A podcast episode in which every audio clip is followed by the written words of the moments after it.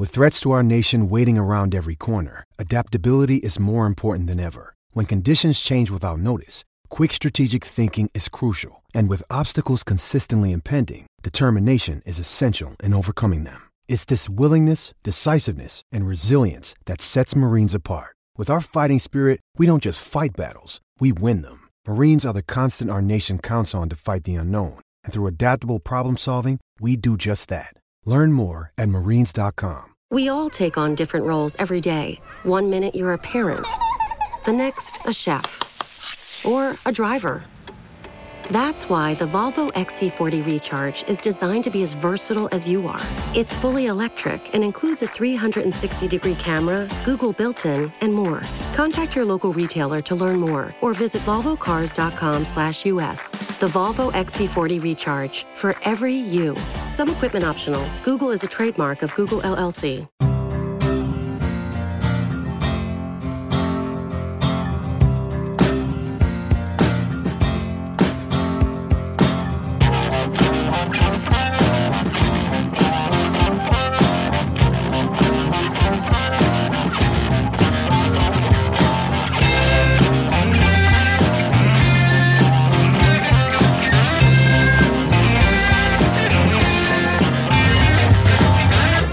Welcome to the 5 Year Plan podcast, second winter break interview special as we wait for Palace to come back and play Premier League football while the World Cup is going on. This week's guest, the one and only Ben Bailey-Smith, aka Doc Brown. We're going to get into it very soon, but also here with me and was here during the interview, the one and only Jack Pierce. Jack, how you doing? Thanks, mate. Yeah, good. Trying to get into the World Cup, some shocking games. But, spoiler alert, we did just record that during perhaps one of the better games of the tournament, so definitely not gutted to have missed that. But anyway, that's... we won't say which one, because we don't want to. I won't say which one, no spoiler. No spoiler. Yeah. Well, I would have preferred if we'd recorded that during Tunisia versus Denmark. But don't worry. It's fine. We'll watch the highlights back later. This is a great interview, wasn't it? It's really hard when people come on this talented because they want to sort of blow smoke up their ass. But one of the most talented performers probably the UK's ever produced, but also a huge Palace fan as well and a really nice guy as well. It has been on the pod before as a guest, but this is the first time we've really sat down with him and asked him about his Palace journey, his favourite moments, and he didn't disappoint. Not at all. And he's a celebrity who knows his own football club, whereas sometimes you'll listen to somebody and it'll be like, do you actually watch football? But this was just proper pub football chat. This was great. Really enjoyed it. Top man, indeed. We should say, now I have ticked the little box uploading this that says explicit content. There's a fair amount of naughty words in here. So if you are listening in the car with younger people, maybe skip this episode and listen to another one. I have had to bleep a few words as well to particularly strong. But as you say, Jack, that is pub football chat sometimes. Is it certain pubs? Yes. Yeah, the ungentrified pubs of South London. Yeah. No, it's a really good chat. But yes, maybe not for the car journey with the family. Yeah, indeed. I should say as well, thank you to everyone for their patron questions. We actually, in the end, didn't really need to get to them, Jack, in the end, did we? Because they basically formed a lot of our questions we asked Ben, and we sort of covered most of the topics anyway. Yeah. Really helpful and kind of guided us through how we were going to talk it through with Ben. So hopefully listeners will hear the themes of their questions in the interview. Can I just read out two really quickly from Christian Baker? He just says, these interviews are a great idea. Thank you, Christian. So that's nice. And then Joshua Bailey says, my favourite celebrity Palace fan for Ben. Not me. Or me. Right. Oh, I need to say as well. So I should have done this right at the top of the podcast. We have a sponsor this week, and this is the perfect sponsor actually because we've got a huge Palace fan as our guest, and these sponsors are themselves huge Palace fans. It's the one and only Eternity Home Finance. Of course, it is. And if anyone doesn't know who they are, Eternity Home Finance, they're a Croydon-based, Palace-supporting, family-run mortgage and protection advisors. And for a free consultation on anything to do with mortgages, property portfolios, or help with mitigating against rising interest rates, email info@eternityhomefinance.com and quote the code FYP. And I know they're very excited to be associated with this episode with the one and only Doc Brown. Should we get into it? Let's do it. This is Ben Bailey-Smith, a.k.a. Doc Brown, on the FYP podcast.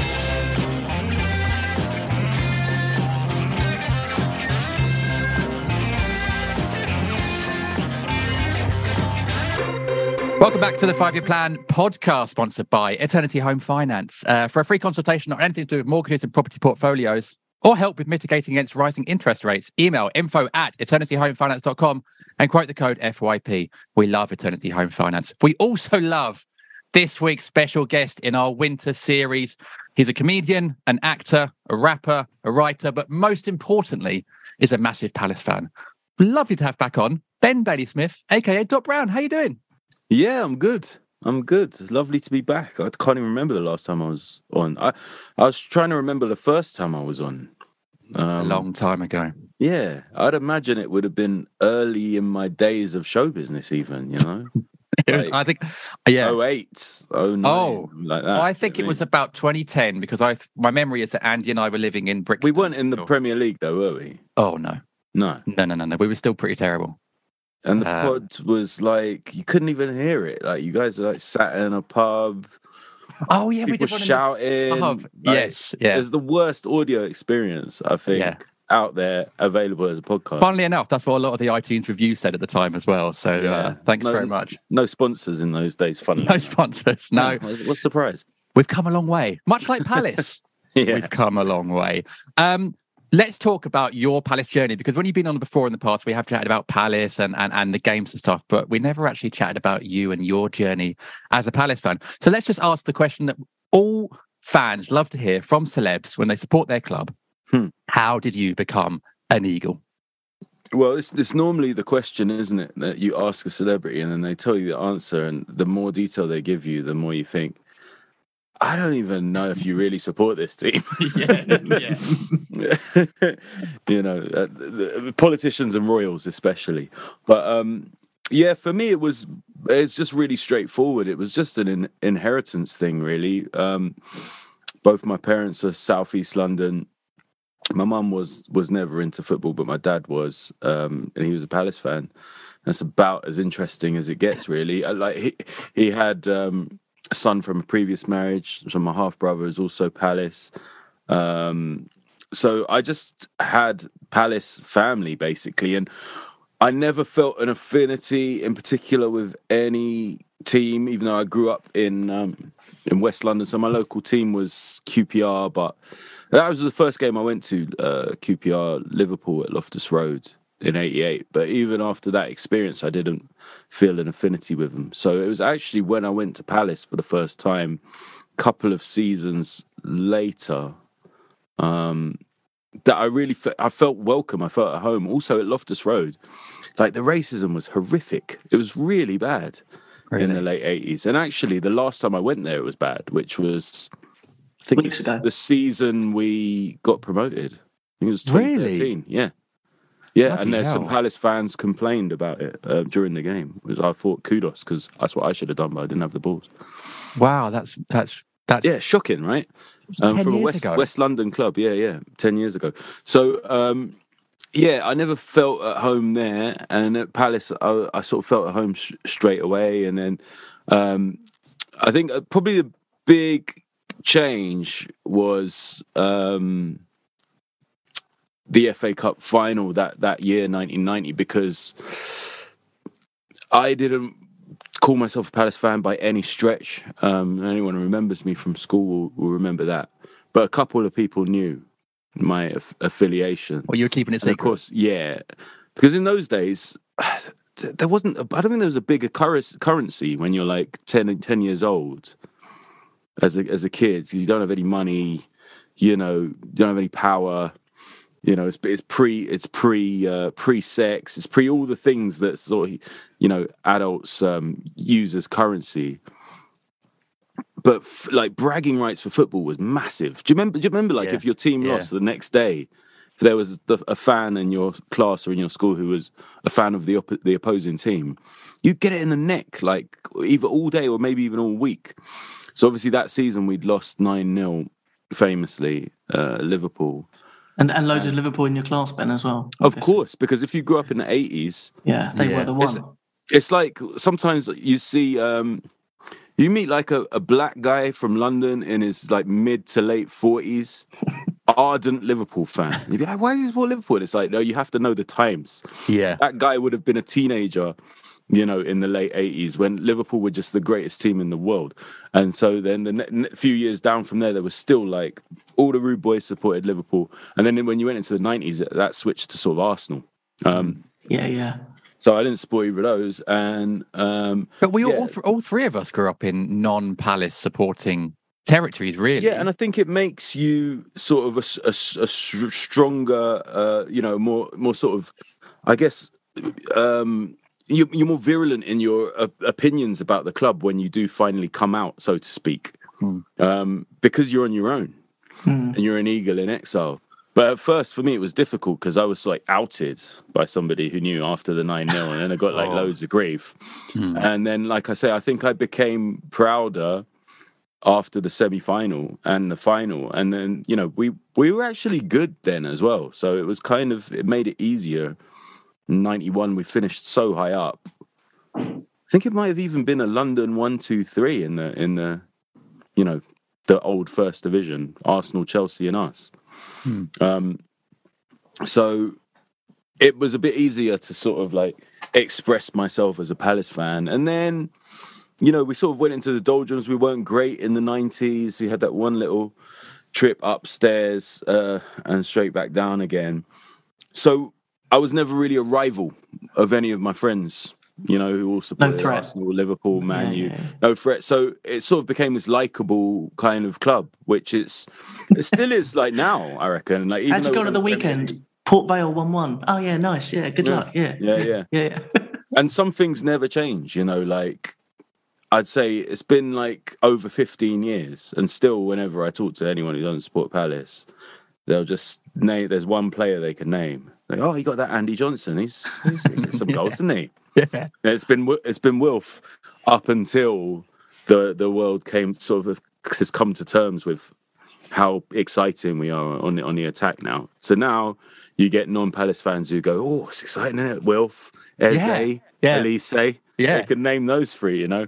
I had that last night at the pub. We've got a guy that isn't really a football fan, actually. He sort of follows a few different teams, but not one in particular, which obviously was cause for great debate. But he was saying, oh, you guys doing well at the moment, aren't you? Exciting team. And I have to remind him we lost to Nottingham Forest before the worst team of the league. And have you noticed that actually extends to experienced, knowledgeable mainstream pundits as well? Yeah, they always say the same thing. Like, Palace having a great season, you know, they're really exciting, amazing to watch. And you think, we're really inconsistent, actually. Yeah. Like, if you actually watch the games or like, even just check the stats. Yeah. You know? So they used to say that about Stellars. It used to be a spell that going Fortress Stellars, tough. Oh, yeah. We haven't won there in a year under Pardew. Yeah. So we're one of those teams that have a sort of mystique, I suppose. And as much as I get annoyed that no one ever talks about us properly in the mainstream, I'm also kind of like, that's kind of a good thing. I don't want people banging on about Eze and Elise and everybody so much that their price suddenly goes up and we have to sell them. And also, I like being a surprise package. And I think we still are to this, that we will still get a win when nobody expects us to get a win because they haven't prepared properly for us, and we're in the mood. And when we're in the mood, of course, famously, we can beat anybody or derail a championship run for any major club. So I think there was a point where you know, my missus was pregnant with our first, and my dad was very sick, and he died shortly after my first daughter was born. And I didn't know if it was going to be a girl or a boy. And in my own sort of sexist way, I was like, I was a bit gutted it was a girl because I wanted to keep that Palace tradition going. And I just thought, she's not going to care about football. I did actually bring her and my second daughter to Palace a lot in the Championship when they were little, and they loved it, but they haven't grown with it. That's the sad thing. Like, they're now big teenagers and they don't care about Palace, which is a shame. They preferred us when we were terrible. Yeah, and they were good luck charms. Also, funnily enough, they've never seen us lose at Selhurst Park. Wow. They are like those fans who yearn for the Championship days. They're the fans that... We'd rather get relegated. It's not as good as in the Premier League anymore. In fact, I should have put this game on the list because it's close to my heart. The first game I ever brought them to was against Cardiff and we were 2-0 down at the break. Oh, yeah. Wilf turned it around almost single-handedly, and we won 3-2. Yeah. And they've never seen us lose since. When things started to look good that season. Yeah. Yeah, that was almost that game was almost a turning point, wasn't it? I think before we played Sheffield Wednesday. So your first game was QPR Liverpool, but by then you were Palace, so there was no temptation then during that game. Well, I wasn't fully Palace, I just was not QPR.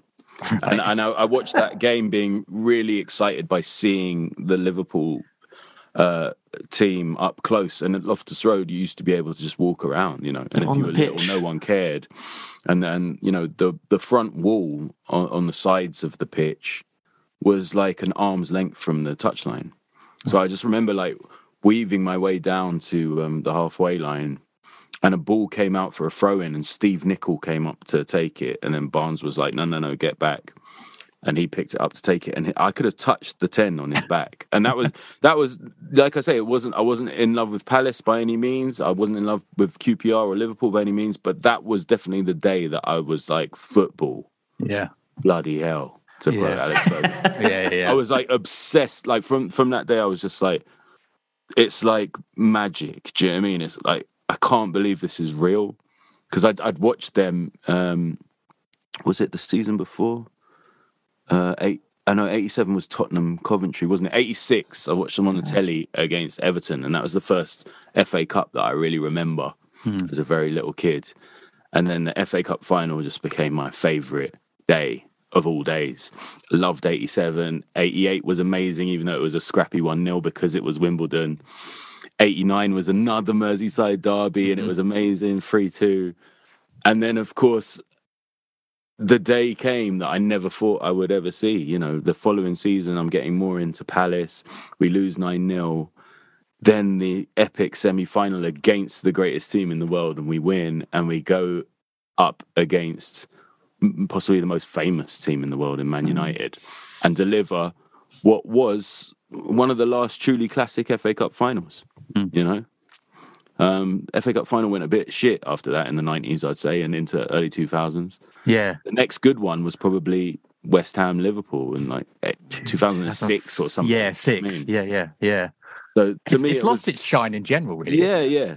To me, that was the last like truly iconic FA Cup final, Palace Man United, and an anomaly in that it went to a replay, but that you could call like that game and the sort of 3 months on either side of it when I really was just like, there's no denying this is my team. Starting to live and breathe it. Yeah. You mentioned school, Ben. Am I right in saying you went to school with a Palace player? Yeah, I did. He was in some of my classes. He was in my year, Saji Burton. He gave me a shirt from the season he broke into the first team, which I think is maybe 96. So I got a shirt from that season with all the players' signatures on it that he gave me. I've played with him a few times, like five-a-side and stuff, and he's a lovely, lovely man. But, of course, just built differently to any of the rest of us. He was like a brick shit house. Like, he was a centre-half, wasn't he? Yeah. Massive. He's massive. Big. So was he loads better than everyone at school, football-wise then? Yeah. It was ridiculous. Yeah. And, you know, we'd all boast about going to trials and stuff like that. Everyone would try and go to trials, you know. That was it. Yeah. That was the thing, like, play in school, play Sunday League, and then try and get a trial somewhere. Yeah. For us in Cricklewood, it was normally Hendon. Like, you could get trials at Hendon, and then the big one would be getting a trial at Rangers, you know, at QPR. Yeah. Meanwhile, Sachi's just doing it all for real. Yeah.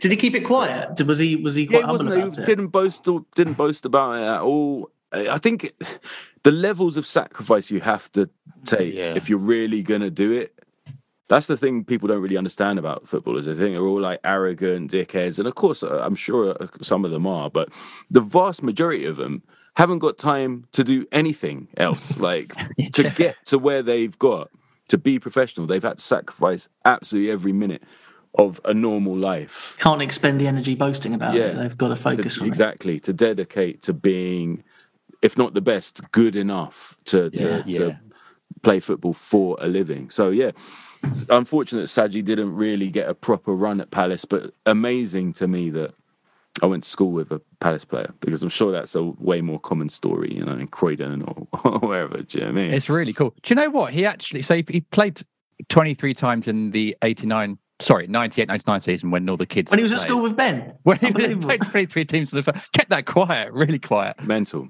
Yes, really, really crazy. And to think 98 was the year that I finished school, I think. Wow. Yeah.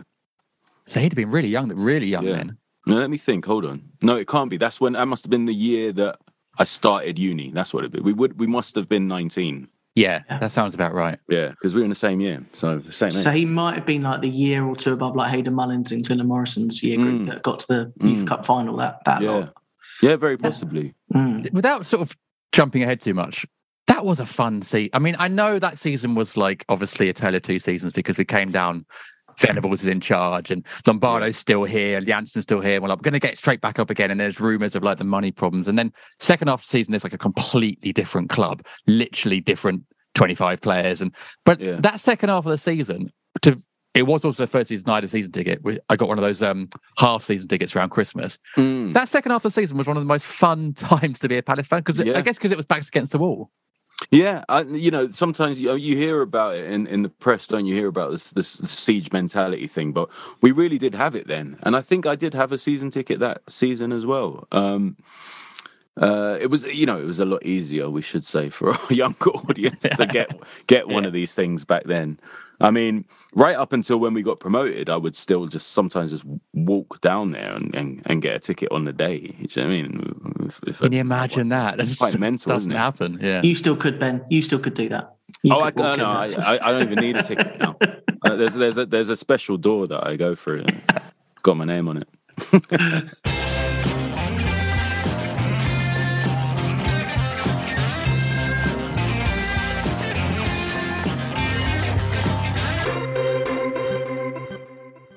Ready to go the extra mile in a Volvo mild hybrid SUV this summer? No plug-in required. Whether you go to the mountains this summer, the ocean, or somewhere in between, Grandma! Volvo mild hybrid technology adds to a more refined driving experience so you can summer safely. Contact your local retailer to learn more or visit volvocars.com. My brother-in-law died suddenly, and now my sister and her kids have to sell their home. That's why I told my husband we could not put off getting life insurance any longer. An agent offered us a 10-year, $500,000 policy for nearly $50 a month. Then we called SelectQuote. SelectQuote found us identical coverage for only $19 a month, a savings of $369 a year. Whether you need a $500,000 policy or a $5 million policy, SelectQuote could save you more than 50% on term life insurance. For your free quote, go to SelectQuote.com. SelectQuote.com. That's SelectQuote.com. SelectQuote. We shop, you save. Full details on example policies at SelectQuote.com/commercials. My brother-in-law died suddenly, and now my sister and her kids have to sell their home. That's why I told my husband we could not put off getting life insurance any longer. An agent offered us a 10-year, $500,000 policy for nearly $50 a month. Then we called SelectQuote. SelectQuote found us identical coverage for only $19 a month, a savings of $369 a year. Whether you need a $500,000 policy or a $5 million policy, SelectQuote could save you more than 50% on term life insurance. For your free quote, go to SelectQuote.com. SelectQuote.com. That's SelectQuote.com. SelectQuote. We shop, you save. Full details on example policies at SelectQuote.com/commercials. My brother-in-law died suddenly, and now my sister and her kids have to sell their home. That's why I told my husband we could not put off getting life insurance any longer. An agent offered us a 10-year, $500,000 policy for nearly $50 a month. Then we called SelectQuote.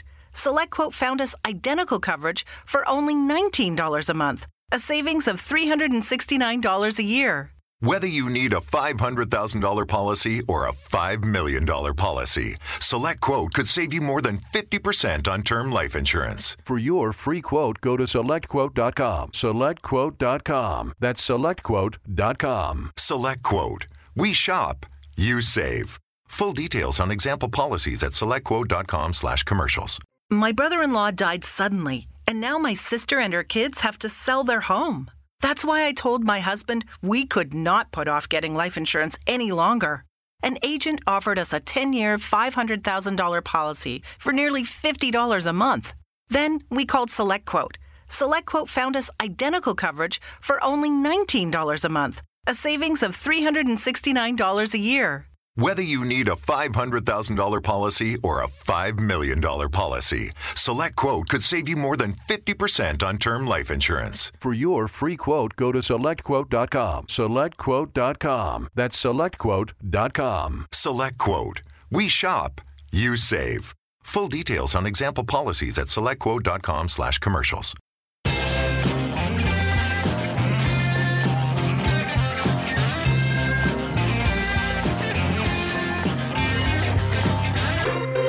So go back to 1990. So obviously you're watching the semi-final and the final on TV, and you're like, "This is my club," and that's obviously solidifying.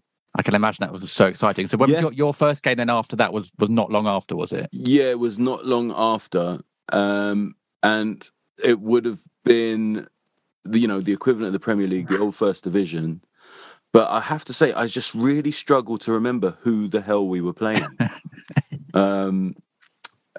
It was. Remember anything? What happened? Anything at the score or anything? Or I remember we didn't lose. It was a draw. So that was a good start. I remember being in awe of how many black players we had. And being fearful of them being shouted at or like there being some kind of abuse like I experienced at Loftus Road, and there was none of that. It felt like completely the opposite, in fact. It's a celebratory feel of, all these big stars. I mean, they were big stars, like John Solarco, Eric Young, Andy Gray, obviously Wright and Bright. Like, they were big, big characters, Yeah. To the point where, the dream for a lot of black players in those days was to be so good that you could sort of transcend the negativity around the colour of your skin and how you're perceived, which is exactly what all of those players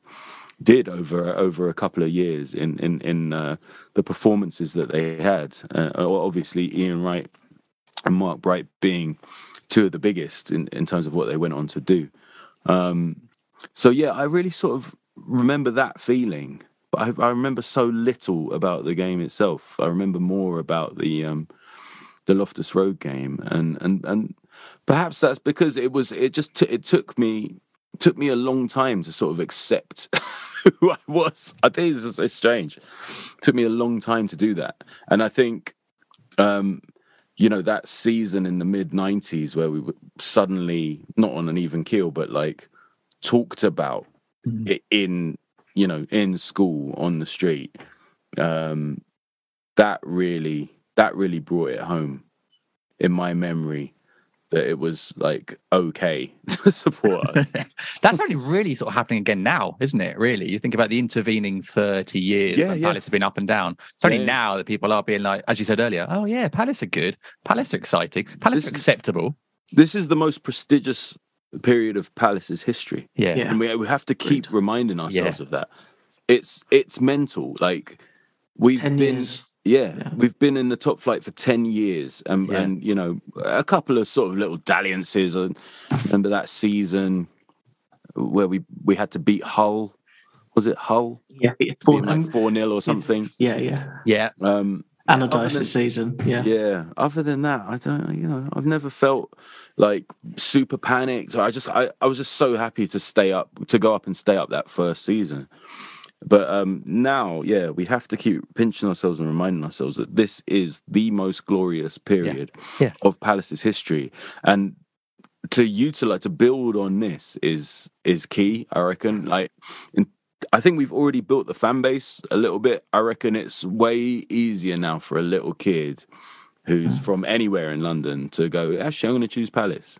Yeah. Whereas up until the last few years, if you're born in London, like no matter where you're born, if you're born like in SC25, it doesn't matter.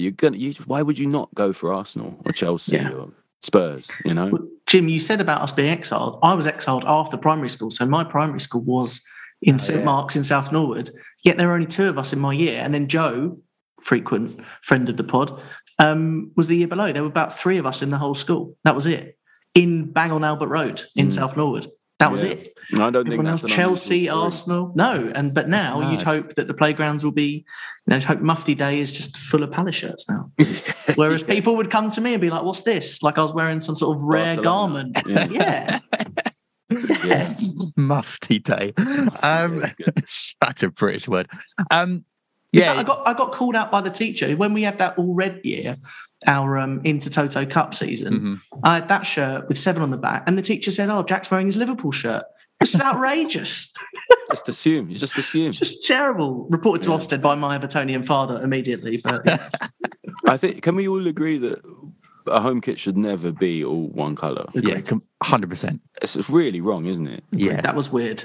Yeah, I don't even like it when it's sort of like hints at stripes, where it's just like a block of red and then 2 blocks of blue. Or it's just wrong. What's your favourite Palace kit then?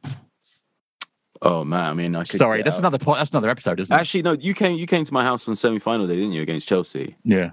So you saw some of my collection. I've got, you know, I saw the Saji shirt. Yeah. I've got a shitload of Palace shirts, and Clinton Morrison just gave me this season's one, which I was never going to buy because I hate that white trim. But now that I've got it in my hands, it's not. But now that Clinton's given it to you, I love it. Yeah, on this week's episode of Fantasy Football as well. So that's right. Yes, little plug right there. Very fresh. But no, I would say.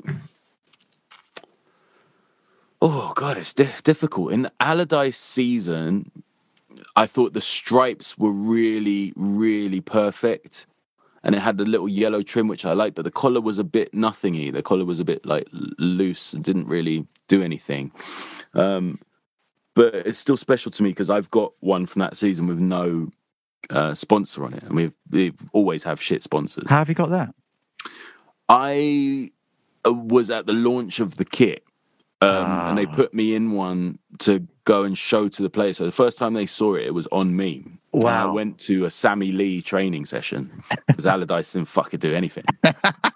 He was barely there, was he? Well, he showed up like halfway through the session, and he saw the cameras. He's like, "What's going on?" And he came over, and he like pulled at the collar of my. I've got a photo of this. He like pulls at the collar of it, like in the same way you'd pick up if you had to pick up a dog shit with bare hands. And he went, "Oh, that's cheap Chinese shit, that." What a man of the world he is. It was so like aggressive the way he said it. And then he just walked off, and I just thought, somehow, in just those few words, he sort of summed up everything I kind of felt about him, just suspected about him. Just keep us up, Sam, and then do one, mate. Meanwhile, the other Sam, Sammy Lee, is just on the... He's just everything you'd expect from him as well, you know? He's just like on his haunches, clapping like furiously. Go on. But yeah, so I've got one without the sponsor, and it's possibly my favourite. I love all my TDK ones just because that was a really cool sponsor to have. That was a great sponsor. What were the players like when you showed them? Because I'm getting visions of when like Baddiel and Skinner sang 3 lines to the England players, and they were all like, "What the fuck is this?" What were the players like? Yeah, I think the players were kind of quite into it just because it didn't. I think they don't like things that are too experimental, players. Because if you look at how much time a lot of them spend on their hair, I think their appearance is actually really important. But like that, they want to stand out on the pitch, and they want to look good. They want to look cool, and a shit shirt obviously like really quite dampens that. So I think they were pretty happy. I mean, the other thing that surprised me about that day was I don't know why it should surprise me, but just seeing Wilf talk French, you know, with the other French lads, you know. Yeah. It really like impressed me. Do you know what I mean? I think that's up there. Obviously the Fly Virgin shirt of the cup final season is kind of iconic, although I don't own it. And I loved another one I don't own, the sort of quotes on quotes evil sash third kit. Which without GAC.com would be possibly one of the greatest football kits to ever grace the Premier League. To be fair, at least they've got it that good. They've put it in the corner, so it doesn't overtake the shirt or over the sash, which is good. But one of the weirdest sponsors of all time, GAC.com. What about that season a couple years ago where we had like 17 different logos within the sponsor on the chest? There's like some Chinese thing there. There's an M that looked like a McDonald's M. Man Bet. Oh, it was awful. That was. I don't think I've ever seen a shirt ruined as promptly as that. I mean, that wasn't one of my favorite shirts anyway. I don't like white trims. I don't. If you're going to do a subtle trim on a Palace shirt, I say yellow personally. Mm-hmm. Yeah. But then, like, I mean, the white trim on this new one is just phenomenally bad. Man Bet were the sponsor that clearly no one had done due diligence on, because when they were announced, you went on their website, it was not a family-appropriate website. It was, really? Very quickly changed. Yeah. Wow. It was a bit of an embarrassing one for the club, I seem to remember. Have I got that one right, Jim? Is that right? I think I would know. I did not look at that website. So I have no idea, but I think it was something a bit... dodgy. No one had really... The launch wasn't really ready from their part. But Ben, surely at this point, you could ask the club for sponsorless shirts now, for all of them. Well, I always think like that. Like, how much money is that bringing in comparison to the TV money? Surely they could just do, Palace for life for half a season or something, but... Be nice, wouldn't it? I mean, I think that... Was it the Wanker 88 year? No. I think it was just I think it maybe Mansion, because can't have betting sponsors on the kids' kits. Yes. And I think it was that Mansion year perhaps that the kids had Nordoff Robbins with the music charity, Clef, and it looked so much nicer. Yeah, I was like, can we have these in adult size, please? But but no, you had to prove you could play violin at grade 8 though to get that. That was the kicker. No, actually, the Wanker 88 kit I really hated when I first saw it, and then I don't think I've ever had a 180 like this. Within a few weeks, I loved it, and it's actually that's up there with one of my favourites, the barbershop kit. Yeah, the barbershop. Sorry, the diagonals. Yeah. What changed it for you then? What honestly, I don't know. I think a couple of friends bought it, and I sort of saw it up close on a person, And I thought, I'm going to take a punt. And I really did. I took a punt and I bought it. And I absolutely love it. I love it. It's a real departure, obviously, to go diagonal, even though we do have like a tradition of a sash. It just looked really unusual. And again, without the sponsor, I think that kit was almost perfect.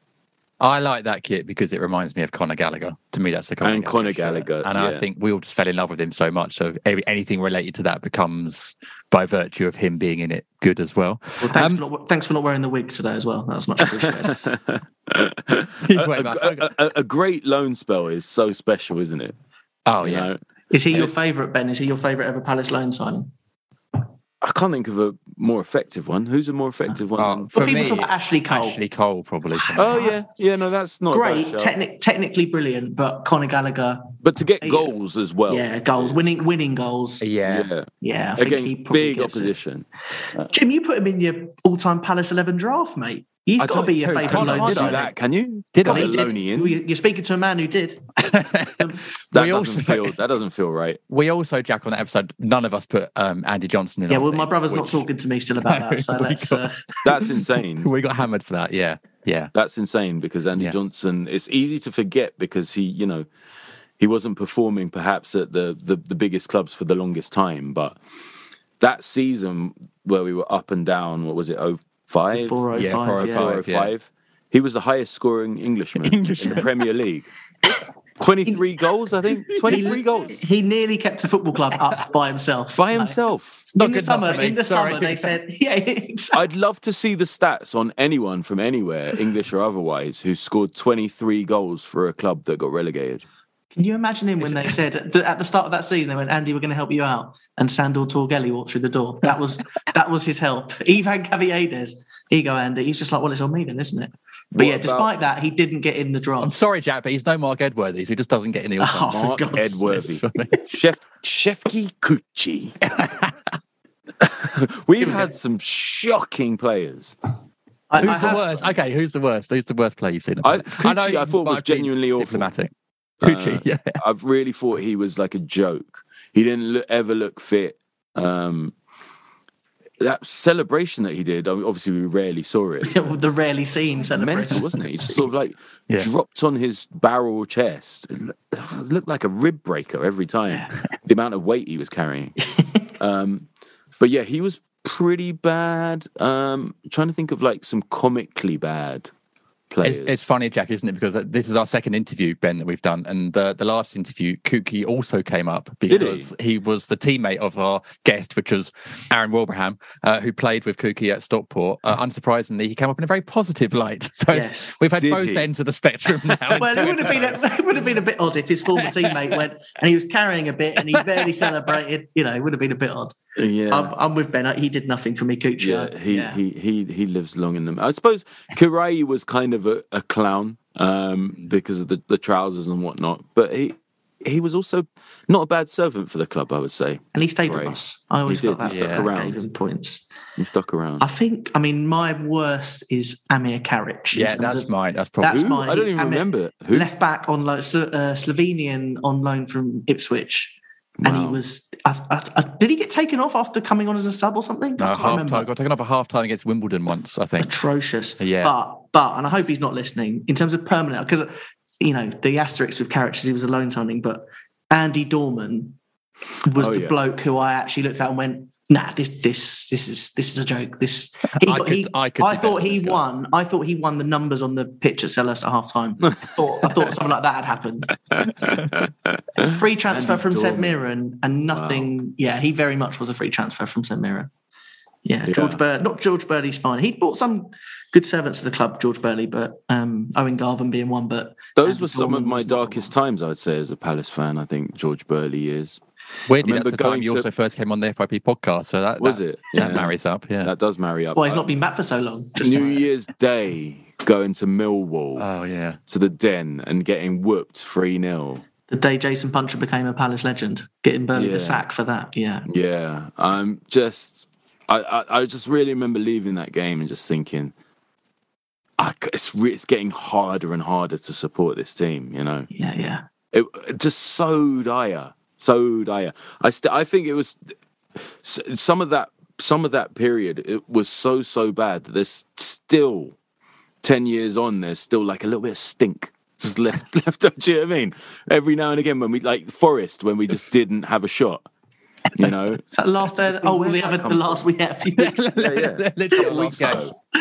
a decade ago? Oh no, 2 weeks ago. A couple weeks ago. You know, and you just every now and again you get that little sort of like it's linger in the air of like, oh, do you remember this? Oh, God, that.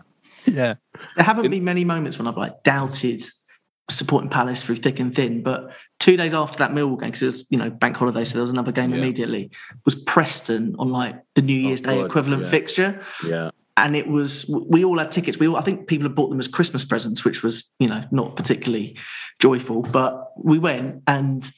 it was a terrible game. Preston were bottom of the league. We were 22nd or 23rd. And Stefan Everson scored with like the only attempt on goal in the whole game.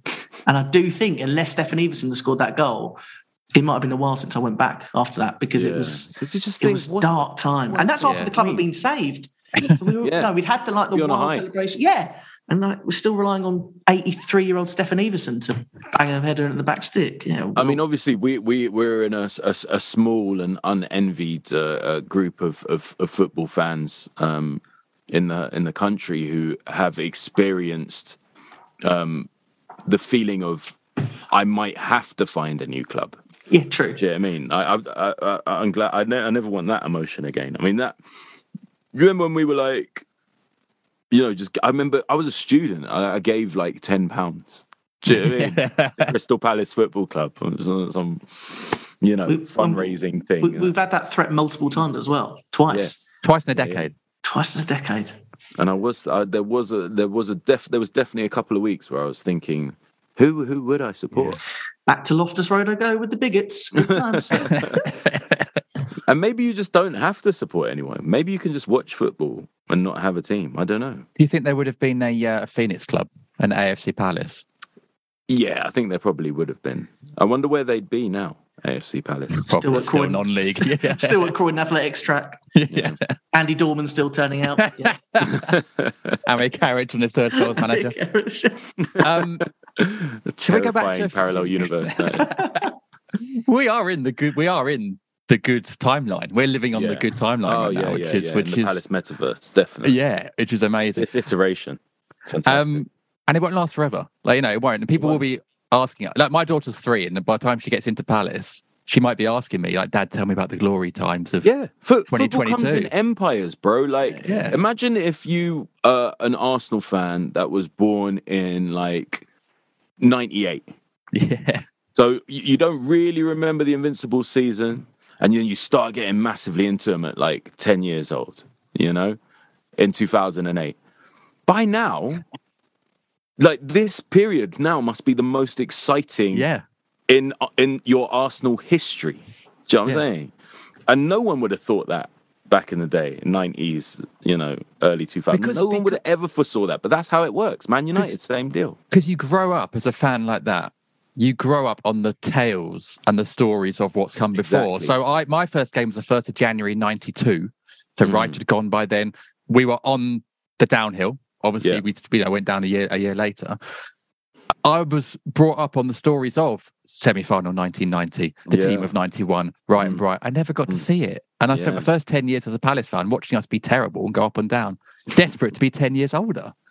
Of course. And it's just the way it goes. It's just the luck of when you're born and when you choose your team. And anyway, God bless the current. I think there are like Hartlepool United fans listening to this being like, you don't know you're born. Oh, yeah, absolutely. You don't know you're born. Absolutely, which is the way we view everybody above us. And this is all the nature of football. I know Man City fans who still, like, they'll watch City games with their, you know, hands in front of their eyes thinking this is all going to go Pete on.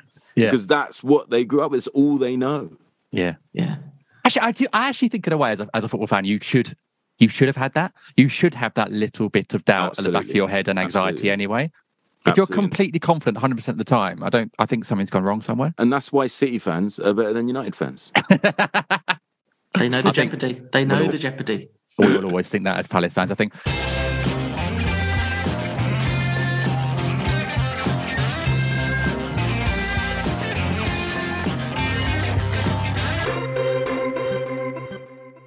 My brother-in-law died suddenly, and now my sister and her kids have to sell their home. That's why I told my husband we could not put off getting life insurance any longer. An agent offered us a 10-year, $500,000 policy for nearly $50 a month. Then we called SelectQuote. SelectQuote found us identical coverage for only $19 a month, a savings of $369 a year. Whether you need a $500,000 policy or a $5 million policy, SelectQuote could save you more than 50% on term life insurance. For your free quote, go to SelectQuote.com. SelectQuote.com. That's SelectQuote.com. SelectQuote. We shop, you save. Full details on example policies at SelectQuote.com/commercials. Bread aisle, are you ready to rock? Dave's Killer Bread is the country's #1 organic bread for a reason. Always delivering killer taste, killer texture, and killer nutrition. This isn't bread. This is bread amplified. It's time to get your checking account to zero with free checking from PenFed. That's zero ATM fees, zero balance requirements, and zero time spent waiting for your paycheck to direct deposit because you can receive it up to 2 days early. Open your account with just $25 and see how big zero can be. Apply online today at PenFed.org/free checking. Early direct deposit eligibility may vary between pay periods and timing of payers' funding. To receive any advertised product, you must become a member of PenFed, insured by NCUA. PenFed's got great rates for everyone. It's time to get your checking account to zero with free checking from PenFed. That's zero ATM fees, zero balance requirements, and zero time spent waiting for your paycheck to direct deposit because you can receive it up to 2 days early. Open your account with just $25 and see how big zero can be. Apply online today at PenFed.org/free checking. Early direct deposit eligibility may vary between pay periods and timing of payers' funding. To receive any advertised product, you must become a member of PenFed, insured by NCUA. PenFed's got great rates for everyone. It's time to get your checking account to zero with free checking from PenFed. That's zero ATM fees, zero balance requirements, and zero time spent waiting for your paycheck to direct deposit because you can receive it up to 2 days early. Open your account with just $25 and see how big zero can be. Apply online today at PenFed.org/free checking. Early direct deposit eligibility may vary between pay periods and timing of payer's funding. To receive any advertised product, you must become a member of PenFed, insured by NCUA. PenFed's got great rates for everyone. When it comes to business and meeting travel in Orlando, it's never business as usual. Sure, I could go on for days about all the incredible places to hold your meeting, or the innovative industries that will make you feel right at home. But Dr. Michael Edwards of Ocean Insight said it best. Orlando is as much a business capital as an entertainment one. And when work wraps up for the day, the evening is just getting started. I'd love to tell you about all the 46 Michelin-rated restaurants, or the array of outstanding dishes that'll have you coming back again and again. But Executive Chef Guillaume Rabin of Lake Nona Wave Hotel can sum it up better than me. Orlando has a world of artisans, so you can try incredible cuisines from across the globe. It's so true, and there's so much more. So dive in and see what's happening in Orlando, where the possibilities for business travel are unbelievably real. Learn more at orlandoforbusiness.com.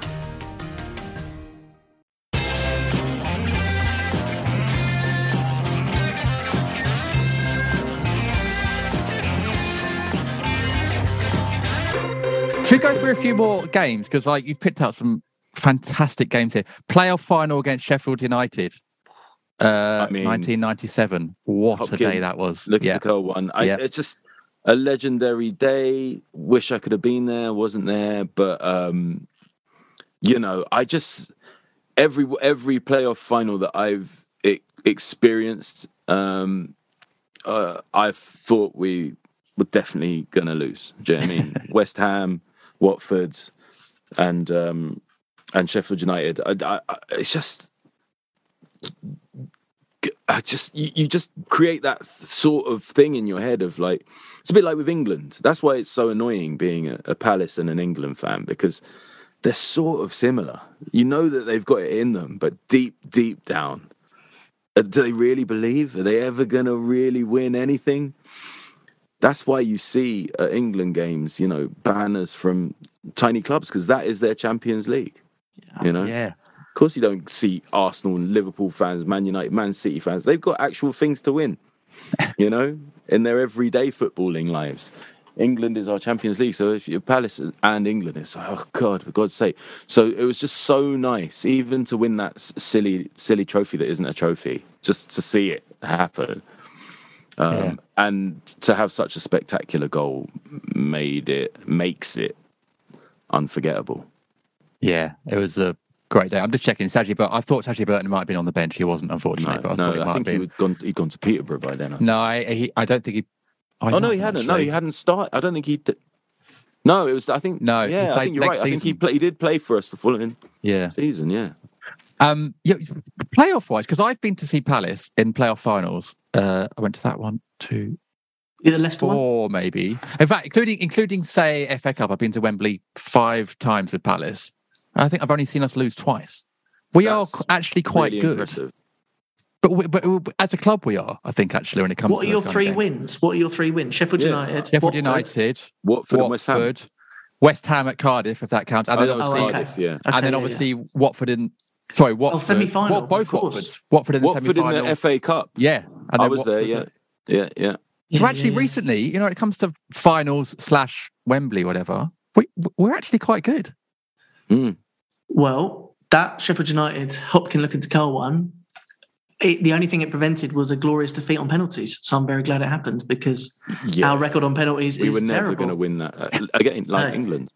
As David Tuttle walked up for the 4th penalty, no, we all would have just left probably. Just like my main memory from that day is Bruce Dyer's Adidas haircut. Do you guys remember that? Oh my God, I'd forgotten about that. I'd actually forgotten about Bruce Dyer until you said his name. He was a proper little rude boy, wasn't he? Well, he's here tonight. Yeah. Wow. Yeah. Sorry, Bob. No. I was just going to say it's interesting looking back, and deep down we must have known we were never going to survive in the Premier League or Premiership as it was. You know, that season. We never looked strong enough. I think 2004-05 hurt. more for me because I felt like we had a shout. Yeah. That said, when we got promoted with beating Sheffield United, was that the season where they added another relegation place? No, that was the previous time. That was 94, 95. That was off. Yeah, that was the other time. It was still amazing. Yeah, yeah. We finished like fourth from bottom. Like I know it's 42 teams in the league, but we finished with like 48 points or something. Yeah, mental. Yeah. After we'd walked the league, that team should never have gone down though. I've said it before on this podcast. Nigel Martin, that one was Southgate, horrific. Coleman, Solarco, Chris Armstrong. That team should never have gone down. That was the archetypal. They're too good to go down. Yeah. It was literally, we were literally too good to go down. We had enough points. Yeah. They changed the whole system to make us go down. That's just ridiculous. But yeah, to announce it the week before the final game as well, it's terrible, wasn't it? It's awful. Imagine. Oh man, that was a tough one. Yeah, so yeah, Sheffield United, amazing day, amazing feeling, but not as special as the Watford one because I just had a great feeling that this time was going to be different. So you were more confident with the Watford. Yeah, because again, we were underdogs in the semis and underdogs in the final. Yeah, and I thought we would definitely, like I say, I thought we'd lose all these games, but I was positive we'd lose against Watford because they had pulled off the most miraculous end to a game I think I've ever seen in my life. Yeah, against Leicester in the semi-final, and I went to our semi-final against Brighton, the rubbish one, the first one. I didn't go to the amazing one, which we'll talk about in a bit. But so I just thought it was destined. It was destined for Watford, and I was by this stage I was in the business and I was shooting a sitcom in Manchester. So I couldn't go to the game and I was very, very angry, particularly angry because it was a bank holiday Monday. It was like, who works on a bank holiday? This is ridiculous. Like normally there's no shooting on a weekend or a bank holiday Monday, but this was like a horrible lesson. And we were shooting this ridiculous scene that was supposed to be at a dog fair, like a dog sort of craft fair type thing. So I had all these dogs and... we had all these marquees set up in a studio in Salford and these massive lights beating down onto the marquees. And the reason that we didn't just shoot in a park was because we'd shot the first half of this scene a couple of days before. And it was like, sunny and dry in Manchester. And then, of course, as Manchester likes to do, the heavens opened on the Monday and it was so torrential. We had to change and shoot it in this big warehouse of a studio. And then I'm constantly checking up updates and stuff. There was even a one point at half time I managed to I snuck out for a second and there was like this, I don't know if you've ever been to Media City in Salford, but like at this stage there was like, it's very new at this stage, they hadn't really built that much, so there's one bar there. And it was not the type of bar that showed football, but they did have it on one big screen. So half time, I managed to sort of sneak out and just have a peek, but there was no football happening. And I went back and I was just so tense and it's just so not into filming this fucking stupid show. And then the Palace gods shone on me because even though it was pissing down outside, it started raining inside and I just couldn't understand what was going on. And I realised that these huge lights that they had in there were so hot that they tripped the sprinklers. Oh, my God. And the sprinkler system came on and flooded the studio. Wow. And at that point, they were like, we just have to call it a day. And I was like, really? I was just like, ran out of there, ran into this bar, this really non-football bar with non-football people in it. And just sat and watched on this big screen, like so tense. And then we got the penalty. I'll never forget it. Phillips scored, and I ran out of this bar into this big square in Media City, Salford, and I'm just screaming, and it was torrential rain. It was completely soaked. And it was like this, like Shawshank Redemption. Yeah, I was about to say, in the Shawshank. It was magical, and I just thought, I can't believe this is happening. And I'm never going back. I really remember thinking that. I'm never going back to that fucking championship. And then, you know, once I calmed down and the season began, the Premier League, that inaugural season, and we're still there now, I really remember thinking, you know what? Much love to all the teams in the championship. I'm going to make sure, like, keep one eye on it, see how everyone's doing. How's that going? See what the scores are. Within about 3 months, I didn't even know who was in the fucking championship. And never have since. I have no relationship with it whatsoever. I just never want to go back there. Yeah, I'm with you. And unlike your daughters, who are desperate for it. But yeah. So obviously, working in showbiz, and obviously, I guess from kind of that, you must have come across a lot of people who are Palace fans or Palace footballers. You must have sort of mingled with a lot of Palace. There's quite a lot of Palace people in showbiz, isn't there? Yeah, it's weird. It's honestly strange, especially within comedy as well. Because obviously, I started as a stand-up, and very early on, I met all these, yourself included. But I met all these, you know, Palace supporting comedians. So like Sean Hughes, Neil Morrissey, Joe Brand, Holly Walsh, Carly Smallman, Eddie Izzard. And it was getting weird, you know. James Gill, Brett Vincent, Mark Steele and his son Elliot Steele. There's more than a football team of us. There's like 20 of us. And then, you know, get into the acting world, and it was really no different, man. Like I was on Law and Order, working with Peter Davison of Doctor Who fame, on the night of the second leg of the Brighton playoff. Oh wow! Yeah, and he had it on his little transistor radio, like we were living in the 80s or something. And I just, when I realised I was like, oh, you listen to football, what's happening? And he told me, and I was like, I'm actually a Palace fan, so this is like really intense for me. And he goes, oh yeah, I'm Palace as well. Like, what? So we like huddled around this radio, which is why, you know, I wanted to mention that game, because obviously it's iconic with the Wilf goal and celebration, you know.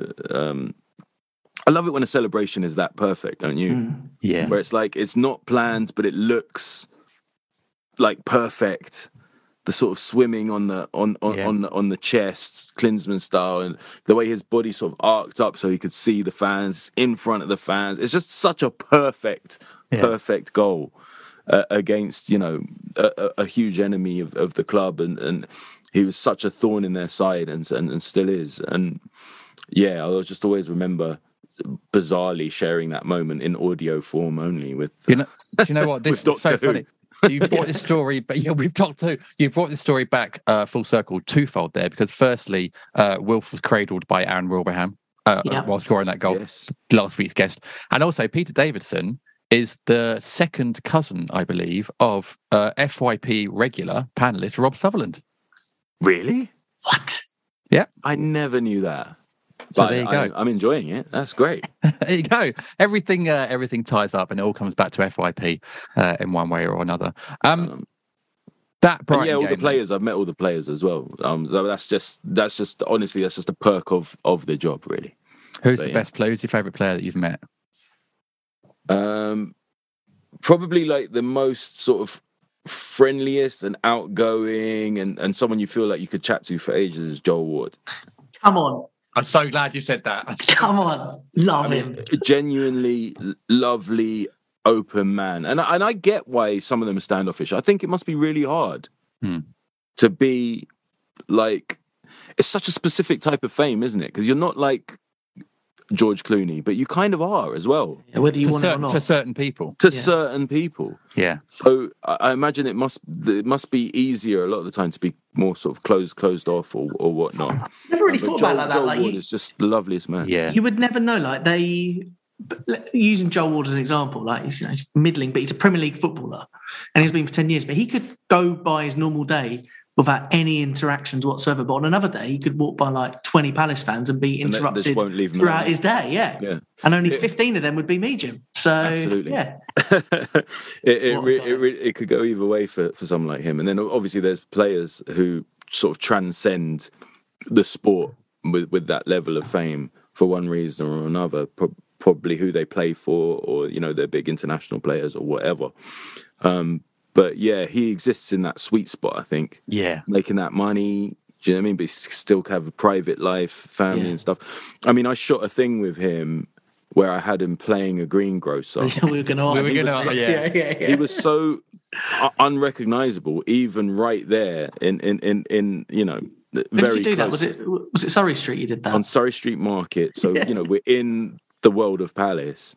And he was so, like, he just looked so much just like a greengrocer that people kept trying to buy stuff off of him. And in the end, the owner of the store we were shooting on gave him some change so that he could just... So it wouldn't take long. He could just like sell and bag stuff up, and he just did it. Not a word. You imagine some of those people were like, I think I've just bought some tomatoes from a guy who looks like Joe Ward. Looks a lot like Joe Ward. Not like Joe. Obviously, it can't be. I mean, he's got his apron, and he gave me real change. And you also had Mark Gay stop in traffic.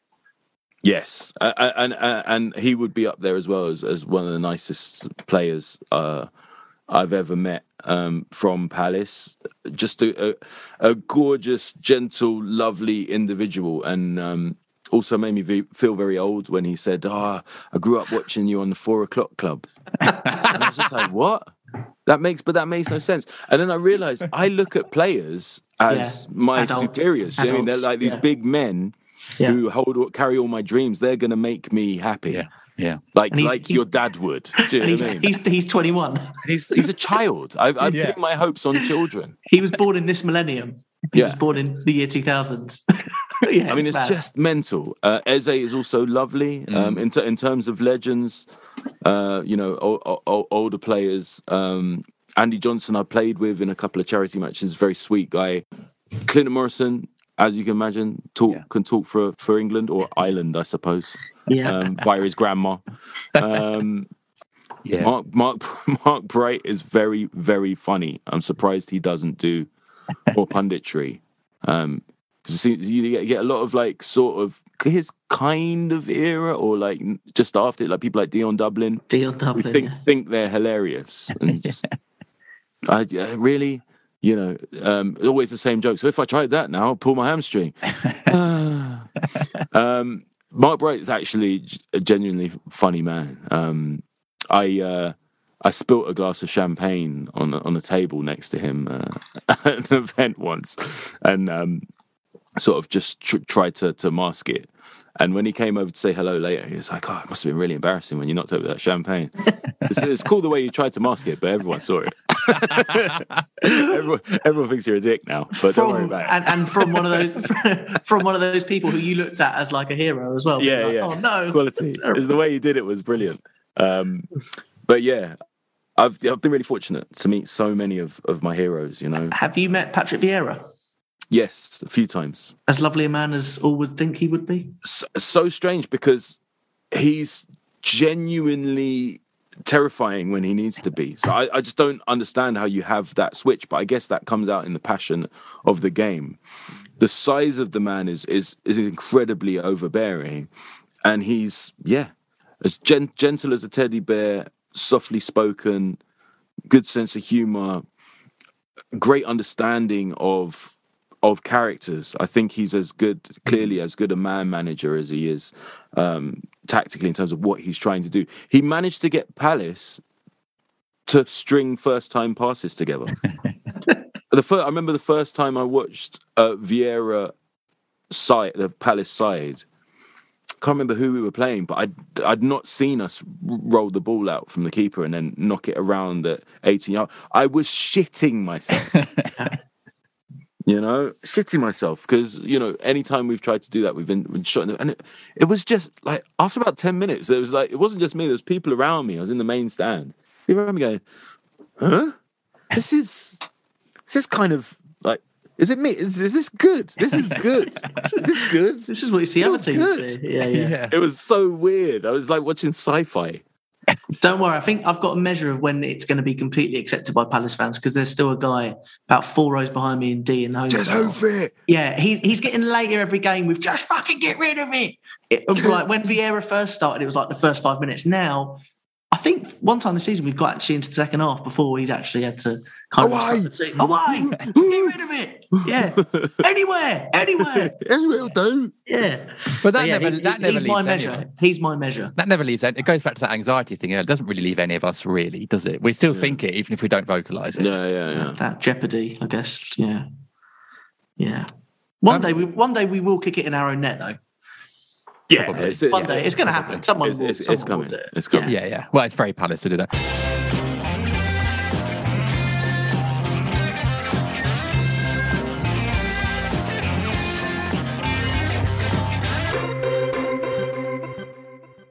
It's time to get your checking account to zero with free checking from PenFed. That's zero ATM fees, zero balance requirements, and zero time spent waiting for your paycheck to direct deposit because you can receive it up to 2 days early.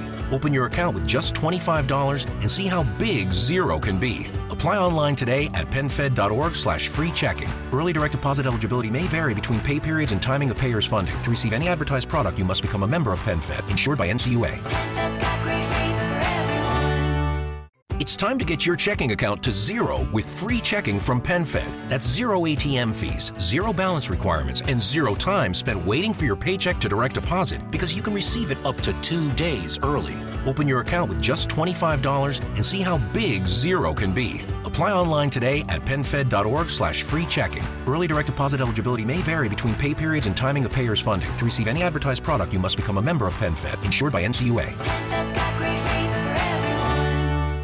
It's time to get your checking account to zero with free checking from PenFed. That's zero ATM fees, zero balance requirements, and zero time spent waiting for your paycheck to direct deposit because you can receive it up to 2 days early.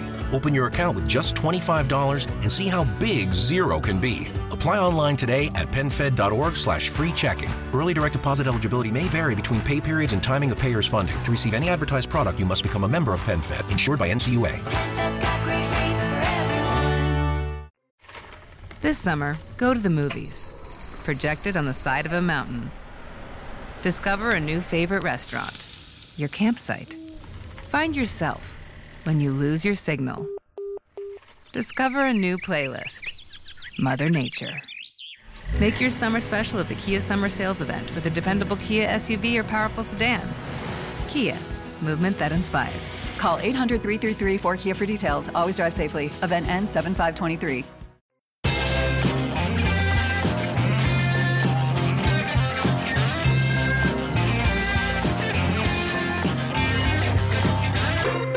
Ben, we've got to let you go soon because I've realised we are taking up a lot of your time. We got through some of the games. We got through some. I was gonna just really quickly name a couple of the others just so people can. Okay, I chose the 3-0 against Arsenal with the Kubayi goal. Classic. You know, we were just purring. Yeah. We playing Arsenal, that was the first time ever in my life I thought, playing Arsenal, I reckon we'll probably beat them. Yeah, I didn't think we'd batter them. Like we did. I mean, it was absolute. I should have put Tottenham on there, the Tottenham 3-0 as well. I don't think I've seen us play better ever. Edouard's 2 goals that last season. Absolutely unreal. Like just destroying teams that we never, ever beat. Yeah. London derbies in particular. That's why Chelsea game on there. Not really for Palace, though. It shouldn't be on the list. I just love John Terry scoring their own goal. That's the one I wanted to ask you about. So satisfying. Come on. I was one of the people who never let, him calling Rio Ferdinand's brother, who I've briefly forgotten the first name. Anton, a black. I will never, ever, ever forgive him for that. I just don't think there's any way you can just go, it's just a pitch, things are said, it's a bit of banter. It's like, if you're black and you're from London, there's certain things like are just never ever said in jest. Yeah. And that one isn't, which is interesting because is also a word that if you are any colour of Londoner can be quite a friendly. It's a lovely bunch of. But for some reason, we all know black, white, Asian. We all know those two words together. Yeah. It's never funny. It can never be accidentally spilled out. And I never forgave the man for that. Wasn't his defence that he was trying to clarify what the allegation was or something absolutely awful? Yeah, I think he said, it's not like I called you a... You know what I mean? Or something like that. I was like, mate, you know. So, like, anything bad that would happen to John Terry after that, I used to just read. And for many people, he was already, he was already one of those figures that you either loved or hated him. And then that just kind of rammed it home, really, in terms of what side of history you really need to be on. And who could forget the Craig Bellamy post-match interview? Oh, incredible. Isn't that one of the greatest bits of just brutal honesty you've seen in football ever? I don't really remember that. That rings a bell. He just suddenly said, like, well, we all know what kind of a man John Terry is. It was after the game that Wayne Bridge didn't shake his hand. Oh, right. Game. Okay. And it was just so raw. And, like, even the interviewer was like, I mean, I wasn't actually expecting you to say anything. It was, I think it was Jeff Shreves, and he was like, what? You actually gave an answer? That was satisfying. That brings me back to something I want to say from what you said earlier, actually, because you're right. I think someone saying that particular phrase, I think that is a mask slipping moment, I think, where they let out their true personality. Exactly. And obviously, it's probably one of those unspoken things in football of what a horrible individual John Terry is, and obviously Bellamy's everyone knows it, and Bellamy's again like peep behind the curtain. But you're going back earlier about saying the difference between going to QPR in the late 80s and then Palace in the early 90s, and a lot of that racist negativity not being there. It's not something I've ever really seen at Palace. And I know I'm a straight middle-class white guy, but it doesn't seem to be something that is associated with Palace as much as it might be other clubs. No, I completely agree. And like I say, the last time I saw it and we were actually there was not at Selhurst Park. It was again at Loftus Road, and it was white Palace fans getting the attention of the stewards, reporting it, like trying to get pictures of the guys, you know. And I just thought, that's who we are. And you think about Proud and Palace, and, you know, we've had, I would say, lazy chants, misogynistic, lazy chants that still exist all over the country that we've started to put to bed, you know, or lazily homophobic, you know. I'm thinking of the chant we used to sing about Brighton that we just don't sing anymore. And we just sort of... It's just sort of this thing that just goes round the ground, actually, no, we're a bit better than that. New generation coming through. Yeah, and the kids don't get it. They're like, "What are you talking about? You can't say that." Yeah, which is good for us, and of course the players as well. You know, everyone's on board with that stuff now, and it's just always had that feel. And yet. It's not Fulham. Do you know what I mean? It's not so friendly that you're just you know what? Just have 3 points. We just really like you guys. You're lovely. You're welcome. And need to come over to our cottage. It's not that. It's still, there's still just enough edge for it to feel like, I mean, there's games, even this season, where I feel like we've just willed the ball into the net. Yeah, from defeat, from being behind, coming back. Yeah. It's just like, I know there's going to be a reaction, which we obviously haven't seen away from home, and you have to put that partly down to the atmosphere. Psychological. Yeah, and actually the Forest game at the weekend, Forest fans were superb, actually. So there you go, yeah. Probably played really well. Ben, it's been an absolute legend having you back on. It's been an absolute pleasure having you back on. Thank you so much for giving your time and chatting through your Palace memories and your matches. It's just been great to catch up with you again. Yeah, great. Good to see you, man. Hope the family's well. And see you soon, mate. Take care, guys. Bye-bye. There you go. That was Ben Bailey-Smith, a.k.a. Doc Brown, on the FYP podcast this week, sponsored by Eternity Home Finance, for a free consultation on anything to do with mortgages. Hang on, let me do that again. For a free consultation on anything to do with mortgages and property portfolios, or help with mitigating against rising interest rates, email info@eternityhomefinance.com and quote the code FYP. Jack, what a great chat that was with Ben. What a top man. Anytime you're talking about your favourite Palace matches, your favourite Palace kits, your favourite Palace players, it's just great. Kind of forgot we were recording halfway through, really, but lovely, lovely guy, and again, so thankful for his time this afternoon.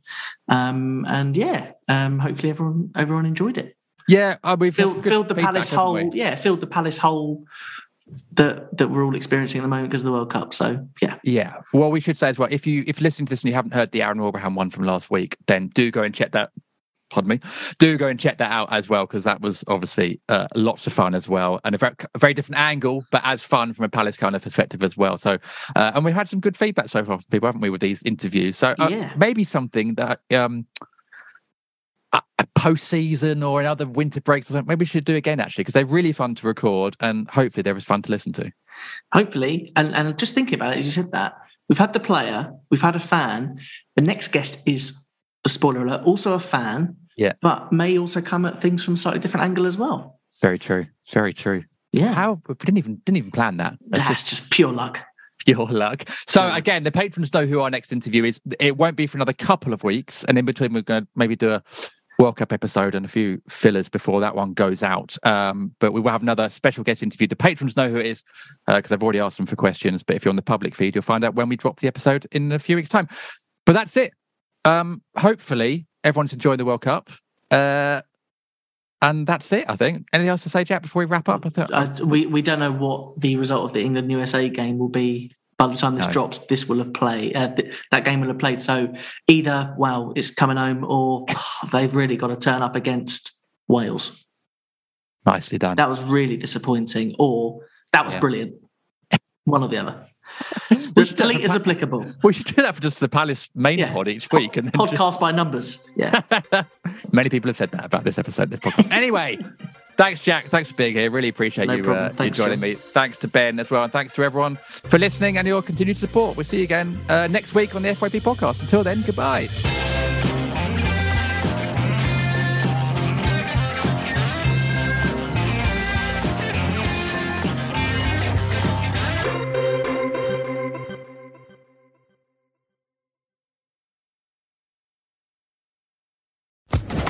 Social Podcast Network.